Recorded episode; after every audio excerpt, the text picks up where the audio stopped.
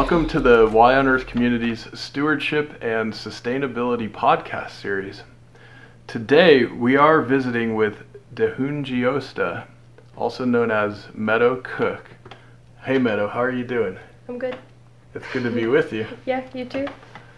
And I'm so excited to dive into this conversation about all of this leadership work that you're doing as a youth ambassador, as a youth advisory board member on a handful of different organizations. And can't wait to talk with you about the project that you're doing right here on these lands where we're currently sitting. And before we dive in, let me share with the audience a little bit about you and your background. So Tehontsiiohsta Meadow Cook is a 16-year-old indigenous activist from the Akwesasne Mohawk territory. She is Bear Clan and an environmentalist within her community. She has been actively involved with the Idle No More movement and is currently involved in the fight against the Enbridge pipeline. Meadow is an indigenous representative for Earth Uprising, is president of the Three Sisters Sovereignty Project Youth Advisory Board, and is an ambassador of the Y on Earth community. She hopes to expand her reach beyond the reserve and act for a voice for the Ganyakihaga, the Mohawk people. So Meadow, this is a lot. You've got a lot going on, and I'm so impressed that you're doing so much at the age of 16.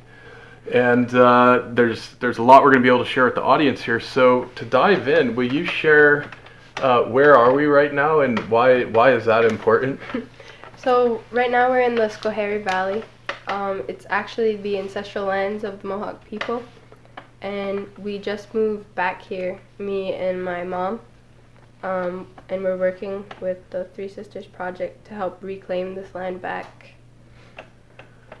And so how does it feel for you having recently moved here to this land versus where you've grown up? It feels it's like a connection that I've never really felt at home on a reservation, and to be here surrounded by the nature and in a place that isn't toxic and killing our people is a really different feeling. Like, even just going home, we get like these headaches and we get sick for a couple days the first few days that we're back every time we return, and as soon as we come back here we're better, and it takes a couple days to adjust, and that just shows how toxic it is at home. Yeah. You know, and I imagine a lot of our audience doesn't know where Akwesasne is in terms of the geography of it all. Could you just kind of describe where it is and then why we're talking about this environmental pollution? Yeah, so I'm from upstate New York. It straddles the border of Canada and New York. So part of our reservation is in Ontario and part is in the, like, Messina area. It's a small town. It's like the way northern Adirondacks, basically. Yeah. Yeah. And we actually live on a Superfund site, and there's two main factories that were shut down, but they were never really taken care of properly. So now all of our people are getting sick and basically dying off in a new way, in a new genocide because of this. And this is something, obviously, that you've got lots of your friends and family dealing with directly, and we know through many of our other ambassadors and friends and allies at the Y on Earth community, this kind of environmental justice issue is one that we're seeing in a lot of different places around the United States, around North America, and even globally. And it's really important, I think, that we all have a much higher level of awareness about what's going on here, and that we have these manufacturing facilities often discharging and emitting horrible carcinogens, heavy metals into the environment, often around places like reservations and other disempowered or low-income communities that might be found around major cities, etc. So what's happening from your perspective as a youth leader to help deal with that challenging situation? So at home it's really hard to go back because all of the youth there and even myself for the majority of my life, we felt this sense of hopelessness and like this is just what happens to us. And even just doing research, if you look at the number one, like the top 10 Superfund sites in New York, like half of them are all reservations and they're all within the Haudenosaunee community. So it's really hard. Even other reservations near us, going visit, you see the all the pollution that it's caused, all the disease that it's caused us, and no one really even knows at home. Even that's how like kind of covered up and hidden it was when they were in operation. And these are often manufacturing facilities from companies we would all be familiar with, right? Like I think, is it General Motors? Yeah, that has General Motors and Alcoa. And Alcoa, yeah, major aluminum manufacturer among other things, right? Yeah. Yeah. And of course, so many of us are using the products coming from these companies, and it's imperative we connect the dots in terms of our consumer demand and really demanding that we see these companies taking responsibility for things they've already done and stop that kind of behavior going forward, right? Yeah. The worst is the people who have worked in the plants. Yeah. And so they not only lost their jobs when they shut down, they're losing their lives because of the disease and everything that's spread to them working in those factories in close proximity to all these chemicals and toxins. Yeah. It's really intense. Well, I am so struck that notwithstanding these incredible challenges, you have grown up with such a strong sense of self and as such a strong leader, right? You've been class president more than 1 year. Yeah. And maybe tell us a little bit about that. Like, what's that like in terms of being a leader and your role as class president? Like, how does that feel to you? Well, it was really different being that kind of leader in a school where it was the majority Native students, but none of them were interested in leading, and that always really confused me because I always knew I wanted to do something to help the people and even like my classmates, even just get better conditions in school. And it was really, I knew it was what I wanted to do as soon as the option was available. So I started in 5th grade and I was president 4 years straight, co-president 1 year, and then I was the student rep the 5th year. And I've tried, the majority of the student council was always non-native, but the majority of the school is native. Like what, 80-85%? Yeah, 80, or something? 85%. I mean, that's remarkable. And so I would always feel like I was presenting these ideas and the non-native students would just brush it off, kind of. So it's hard to, almost like the way that they are at home, it's hard to work with them and get them to recognize the things that our people are going through. Even though they live in such close proximity, they don't understand. So I tried my best, but it's hard to work with our school board, pretty much. Yeah. Big challenge. Well, and now that you've moved to central New York, obviously there's a whole new opportunity in the way that you're leading with your peers back in Akwesasne. And I know just the last couple nights, we've been here at a gathering for several days, and it's been so fun observing you communicating with your friends back in Akwesasne, telling them about what's going on here, and the level of excitement is palpable. It's amazing, right? So what are some of your friends thinking about in terms of what's happening at Three Sisters Sovereignty Project and how they might get involved? So, more than half of the people that I've had, I've put together a youth board.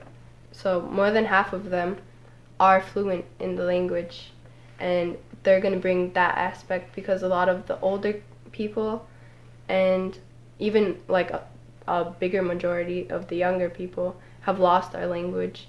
So it was really important to make sure that we could have that aspect in this. And so I have multiple language speakers on the board, and I have multiple like traditional artists. We have basket weavers, painters, sketch artists, and beaters, a big part. So I wanted every aspect of our culture to be able to include the youth and really connect that with the older women working with the Three Sisters Sovereignty Project. That's so exciting. Are they excited to get down here? Yeah. I feel like I've given them a sense of hope that they didn't know that they had, that they could have, or like an option that they didn't think was available. And a lot of them were so excited and felt like they had a purpose for the first time. So they're really, all of them were on board instantly.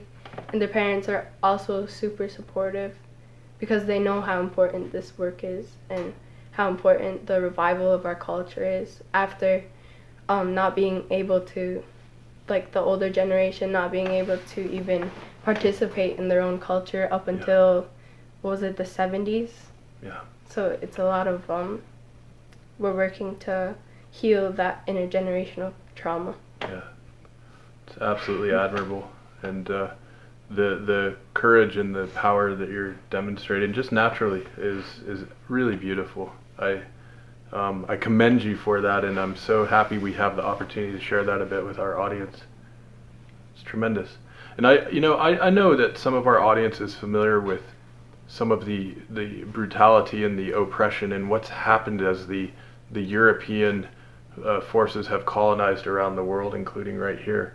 And what I don't think everybody necessarily has a direct experience of or direct knowledge of is the stories of what happens when we're little kids and we're not allowed to speak our native language. And there are people teaching us not related to us who are using brutal methods to basically indoctrinate or enculturate us into mainstream, white English culture.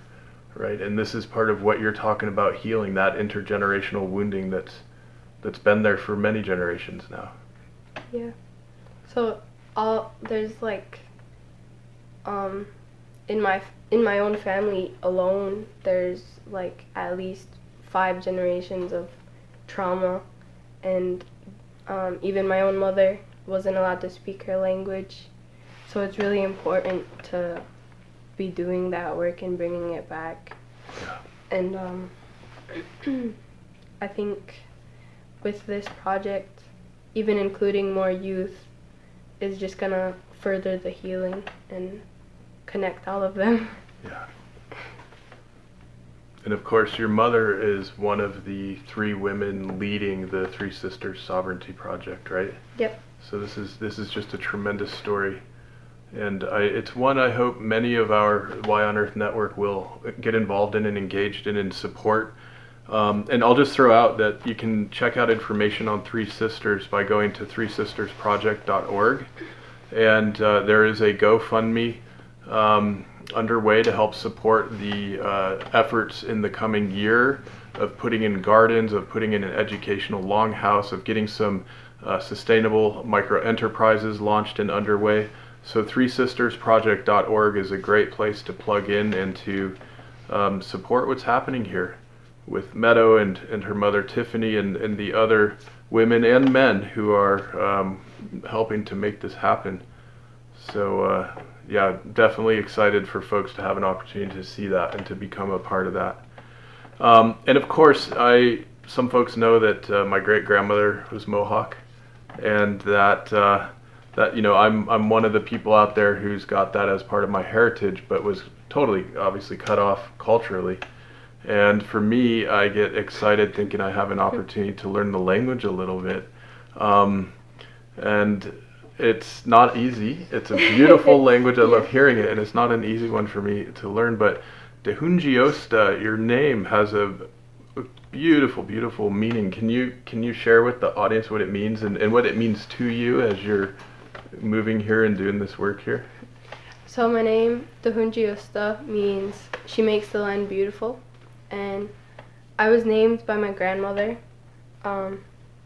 It's really kind of astonishing to see how it's manifested and how it's really become my true name, and I just feeling the connection to the land here has only furthered that.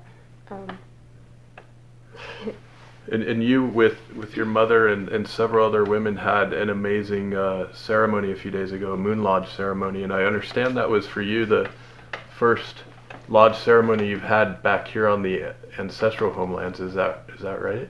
Yeah. So our first our moon ceremony was for all the women, and it was mainly to connect us back to this land because we've been gone for so long. And because we were pushed to our reservations and we haven't been here, and we all really felt that connection while we were in there doing the ceremony. Mm-hmm. That's absolutely beautiful. Well, I think another aspect of what's happening that's really important for all of our audience and really all of our society to understand more broadly is that coming out of the Mohawk tradition is a very powerful, important, special way of relating to each other and relating to the world, the earth, and it's the great law. And I know that Ben Franklin spent a lot of time among the Mohawk people, and that was a big part of some of the most virtuous aspects of what got framed into the Constitution. And I'm just wondering, share with us the great law and how does that play out in, you know, what you're doing here? So it's really hard for us to even follow the great law at home because the pollution has like poisoned our minds, and all you can ever be is negative. And one of the main things we need to have is Ganigolio, and that's a good mind. So coming here has really helped us reconnect with those teachings and really continue to use it and show our youth how to use it, because everyone is just disconnected mainly at home.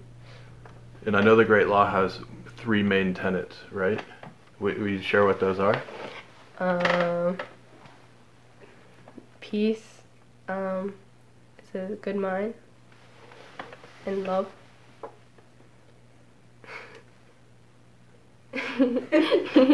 We've got mom off camera here. Yeah. It's been a while since I've studied that. Yeah. So we learn, we basically learn that when we're little children, and a lot of, because there's no reservation schools other than the Freedom School. Yeah. And that's in one of the most polluted places. Oh my gosh.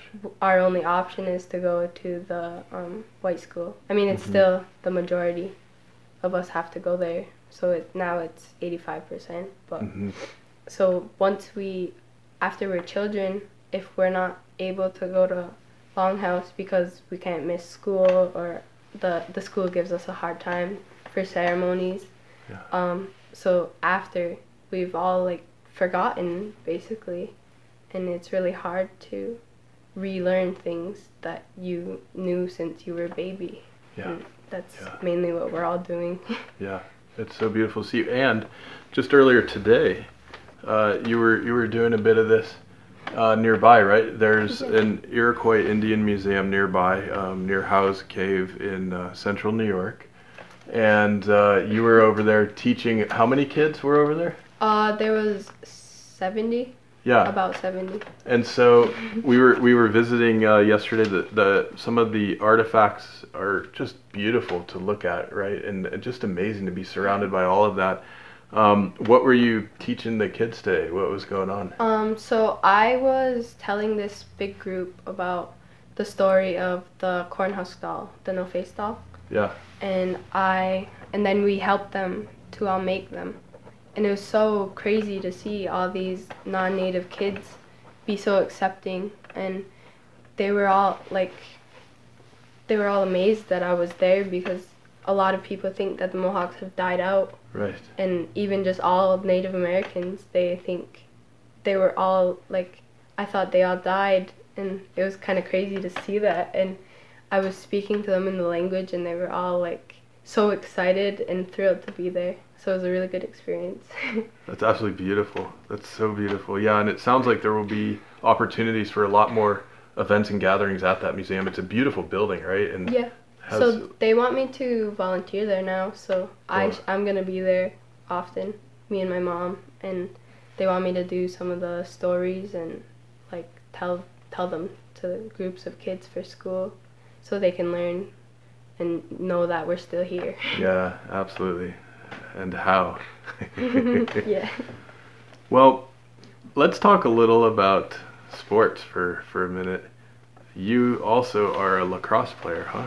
Yeah. Retired lacrosse player, yeah. So tell us, lacrosse has a very special place in the Mohawk culture. Why is that special? What's that all about? And what changed recently with the clan mothers around us? So it's originally a medicine game. It was played by the men, and we used wooden sticks, and it was made like we don't even have record because it's all oral storytelling. And I grew up, my mom never wanted me to play because the women aren't supposed to play. In our culture, we're too powerful, and we're too, we have too much power over it, so we can't use it as the medicine. So, my father was the one who got me into playing when I was in 3rd grade, and even then it was a really controversial thing in our community, and a lot of people from the Longhouse and the clan mothers and the leaders didn't support it.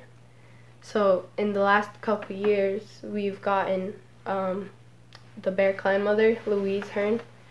We got her on board with that, and we actually have a documentary about the whole process. It's called Keepers of the Game on Netflix. Yeah, I watched it I guess 1 or 2 years ago, and it was awesome story. Keepers of the Game. I'll put that in the show notes too. I'll try to link it for everybody so that it's easy to check that out. So do you think you'll end up teaching some others to play some lacrosse down the road? Yeah, probably. We have on my youth board for Three Sisters Sovereignty Project, we have a lot of lacrosse players, and they know how to do the traditional wooden sticks and how to do everything involved with that. So usually we split, so the young men teach the young men and the young women teach the young women. Mm-hmm. Yeah, because it is different, because we use it more, the women use it more as a sport now, and it's not really the medicine aspect, mm-hmm. but the young men still use that. So they there's more of a spiritual aspect to that too, and a lot of, like, probably the majority of young men on the reservation play, and they've played their whole lives. Cool. I'm wondering too if we might share a little about the eagle feather, and I know there's something very special hanging behind us here. Yeah. This is something from a man who's done a lot to reestablish the presence of the Mohawk people in this region as well, right? Yeah. And could you tell us a little about him and what this is, and we can read it maybe for the audience, right? Yeah. So Tom Porter, he's kind of a celebrity back home. Mm. He's really done a lot of work for us and our community, and really helped to establish another community, almost like our Three Sisters Sovereignty Project. Mm-hmm. So he was kind of the paved the way for us to even be here and be started. And he's done a lot of work, a lot of speeches, a lot of talk, telling our stories and getting the message out there. There's a lot on YouTube. We used to watch it for our classes, even in school. Like, that's how important it was to us to get that. That's so beautiful. Cool.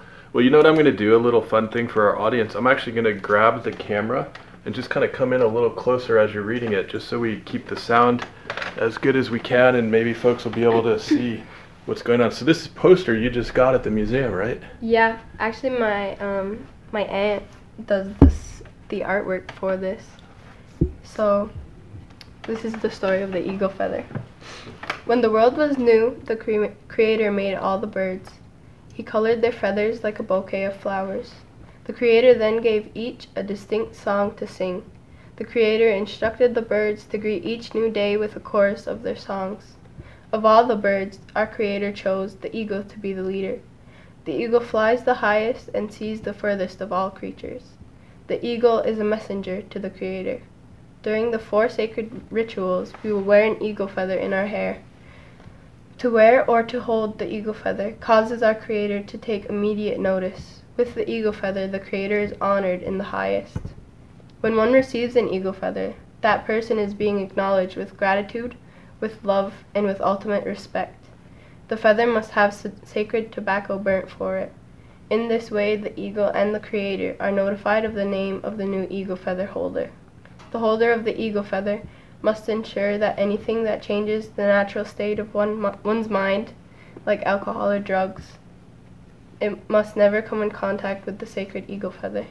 The keeper of the feather will make a little home where the feather will be kept. The eagle feather must be fed.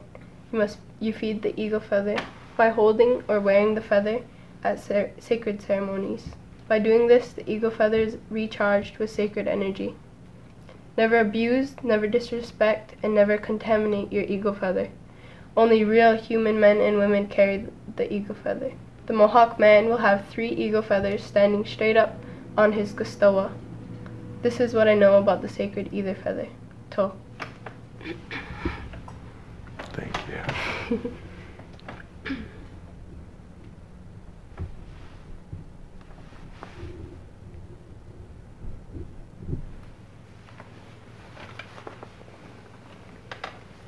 And the clan mothers often give eagle feathers, don't they, for good deeds?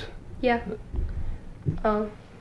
Sometimes you don't even need, like, my mom has hers, and she got that, like, on her own and did her own ceremony for it, and now she's starting to pass her things down to me. Like, she has her full traditional leather outfit, and she's passed that down to me now. So I have to put it through in my own ceremony things when they pass down like that. So it's really cool to get my mom's old things. Yeah, that's so beautiful. Wow. Well, let me just remind our audience that this is the Y on Earth Community's Stewardship and Sustainability podcast series. And I am visiting today with Tehontsiiohsta, Meadow Cook, at the Three Sisters Sovereignty Project in central New York.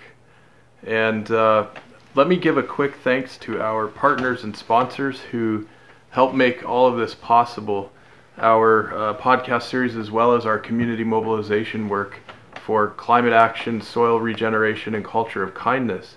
And they include Patagonia, Beauty Counter, Earth Coast Productions, Waylay Waters, Purium, and the Lidge Family Foundation. And with Beauty Counter and Waylay Waters and Purium, if you would like to, you can make purchases through links on the Y on Earth site that will help support the Y on Earth community, with some of the proceeds from those purchases coming back to the Y on Earth community. And also on the Y on Earth site, yonearth.org, you'll see a page for donating, for joining our monthly membership program. And you can sign up at any level that works for you. And when you do, I'll send you an email to give you a very special code so that you can download free copies of all of our ebook and audiobook resources. So a huge thanks and shout out to everybody who have joined our monthly membership program. Thank you for your ongoing support. And if you haven't yet and you'd like to, you can do that over at yonearth.org.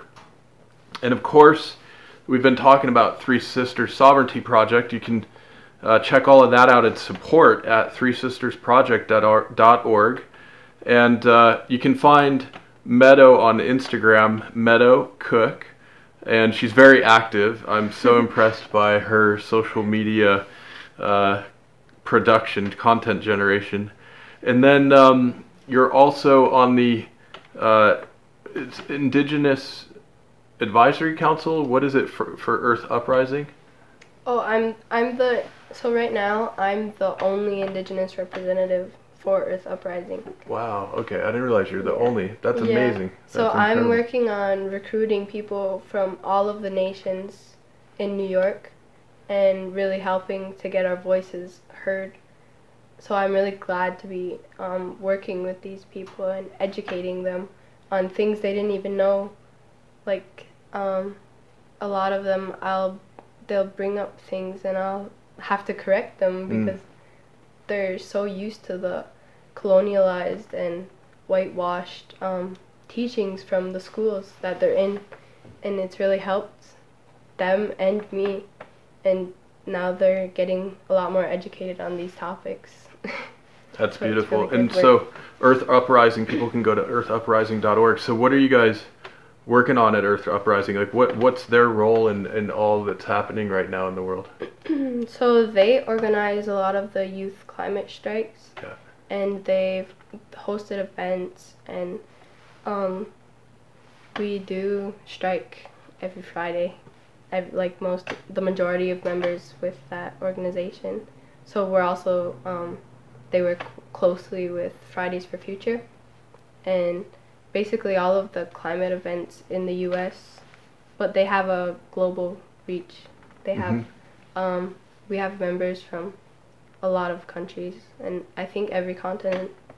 So it's really a unique climate organization, and they're, I think, as far as I know, they're the only ones that have an Indigenous representative, especially from New York. That's really wonderful. I'm so excited to hear about this, and it's amazing the way that you're also helping to network with others in the tribal nations to get involved, and for this knowledge sharing to really start to happen across those different kind of cultural boundaries. Yeah. Is it fun? Yeah. Are you having fun? It's really cool. Yeah. I've met so many people just this far, and I've only been with them about a month. And it's really like nice to even at their events people, and I've never seen that before in any of the organizations I've worked with, so it's really cool to meet other people like me, and even like their different cultures, because they're so different even though we're so close, and it's really cool to be learning that much about the cultures that I didn't know about. Oh, I love that. And were you at the big climate march down in New York? Yeah, so I was right in the middle, smack dab in the middle of the banner, and there's a lot of pictures. But I wore my full regalia, and I had my ribbon top on, and my mom's actually leather skirt. And I walked through the subway in all of New York City with my full outfit on, and everyone was like amazed because they've never seen that, so many people came up to me like, I've never seen a real Native American before. Wow. And it was a really crazy experience. Oh, I bet. But how did that feel for you? It was really like, it was the first time I felt hopeful about the climate situation, and it was really cool.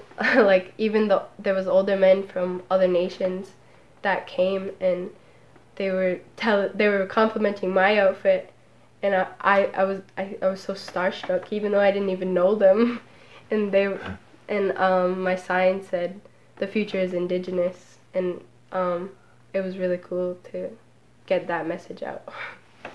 So. That's really wonderful. Oh, that's so amazing. Yeah, beautiful. Well, I'm wondering, before we kind of wrap up for today's conversation, and I hope we'll do some more, you know, down the road, especially as the Three Sisters Sovereignty Project is unfolding and evolving and developing. That would be really fun to be able to, you know, check in and share with folks along the way. But for today, before we sign off and have any, you know, final words, I want to ask a little about, you mentioned the Bear Clan mother around La Crosse, and you said that you are Bear Clan, and will you share with our audience what that means and how that relates to the work you're doing? Yeah, so the Bear Clan has been the clan that works with the medicines and handles the medicines, and we've been trusted with that by the creators since the beginning of the clan system, basically. And it's really, my mom has really taught me a lot through her work with medicines, and even just learning the medicines in nature and how much you can find, basically, and finding the natural solutions. I have a lot of like chronic pain, and finding the natural solutions that my people used to use is really cool to do, and it actually works, and it's not, we're not stuck with the opioids and the all these pills and all the medicine that I was previously on, and it's really helped to resolve the pain, and it's really cool to be learning more and more every day, especially with the women in our community teaching me and all the other young people. Absolutely beautiful. I love to hear that. It's so wonderful. We talk here too about how the waterfall herself is medicinal. There's a great waterfall here, huh? Yeah, so I've actually swam in the waterfall. As soon as we got here, I knew I was gonna. I went right in the waterfall, and it's really cleansing, and it feels really sacred to be in that water, and to be in a place where you can drink the water, because it's so. The water at home is like dirt brown. It's so like polluted. And the kids can't even swim, or they shouldn't be allowed to swim. A lot of them do, and it's really affecting them young now. So to bring even like my cousins or my relatives and all my relations back here, and they can see it and feel it and drink the water for once, and they're so thrilled about that. What a gift. What a gift to be able to share that.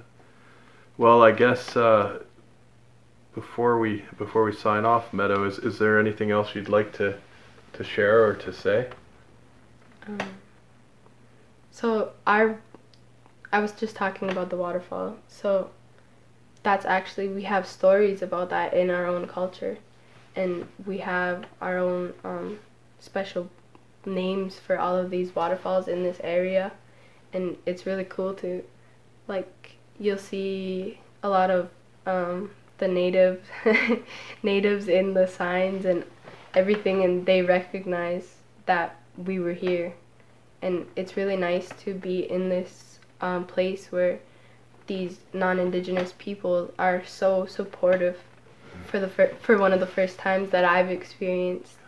And it's really nice to be able to feel that sense of trust, and to feel that they're helping us towards our goals, and we're not so they're not so discriminative against us. So it's really nice to work with them, and even the youth, they're so kind, and that's something I've never experienced at home. So it's a really great experience to be away from the reservation. Wonderful. Well, thank you so much, Meadow, for visiting with us, and it's such a joy to be able to share a bit about you and your story, your leadership, your courage with our audience. So thanks so much. Thank you. All right.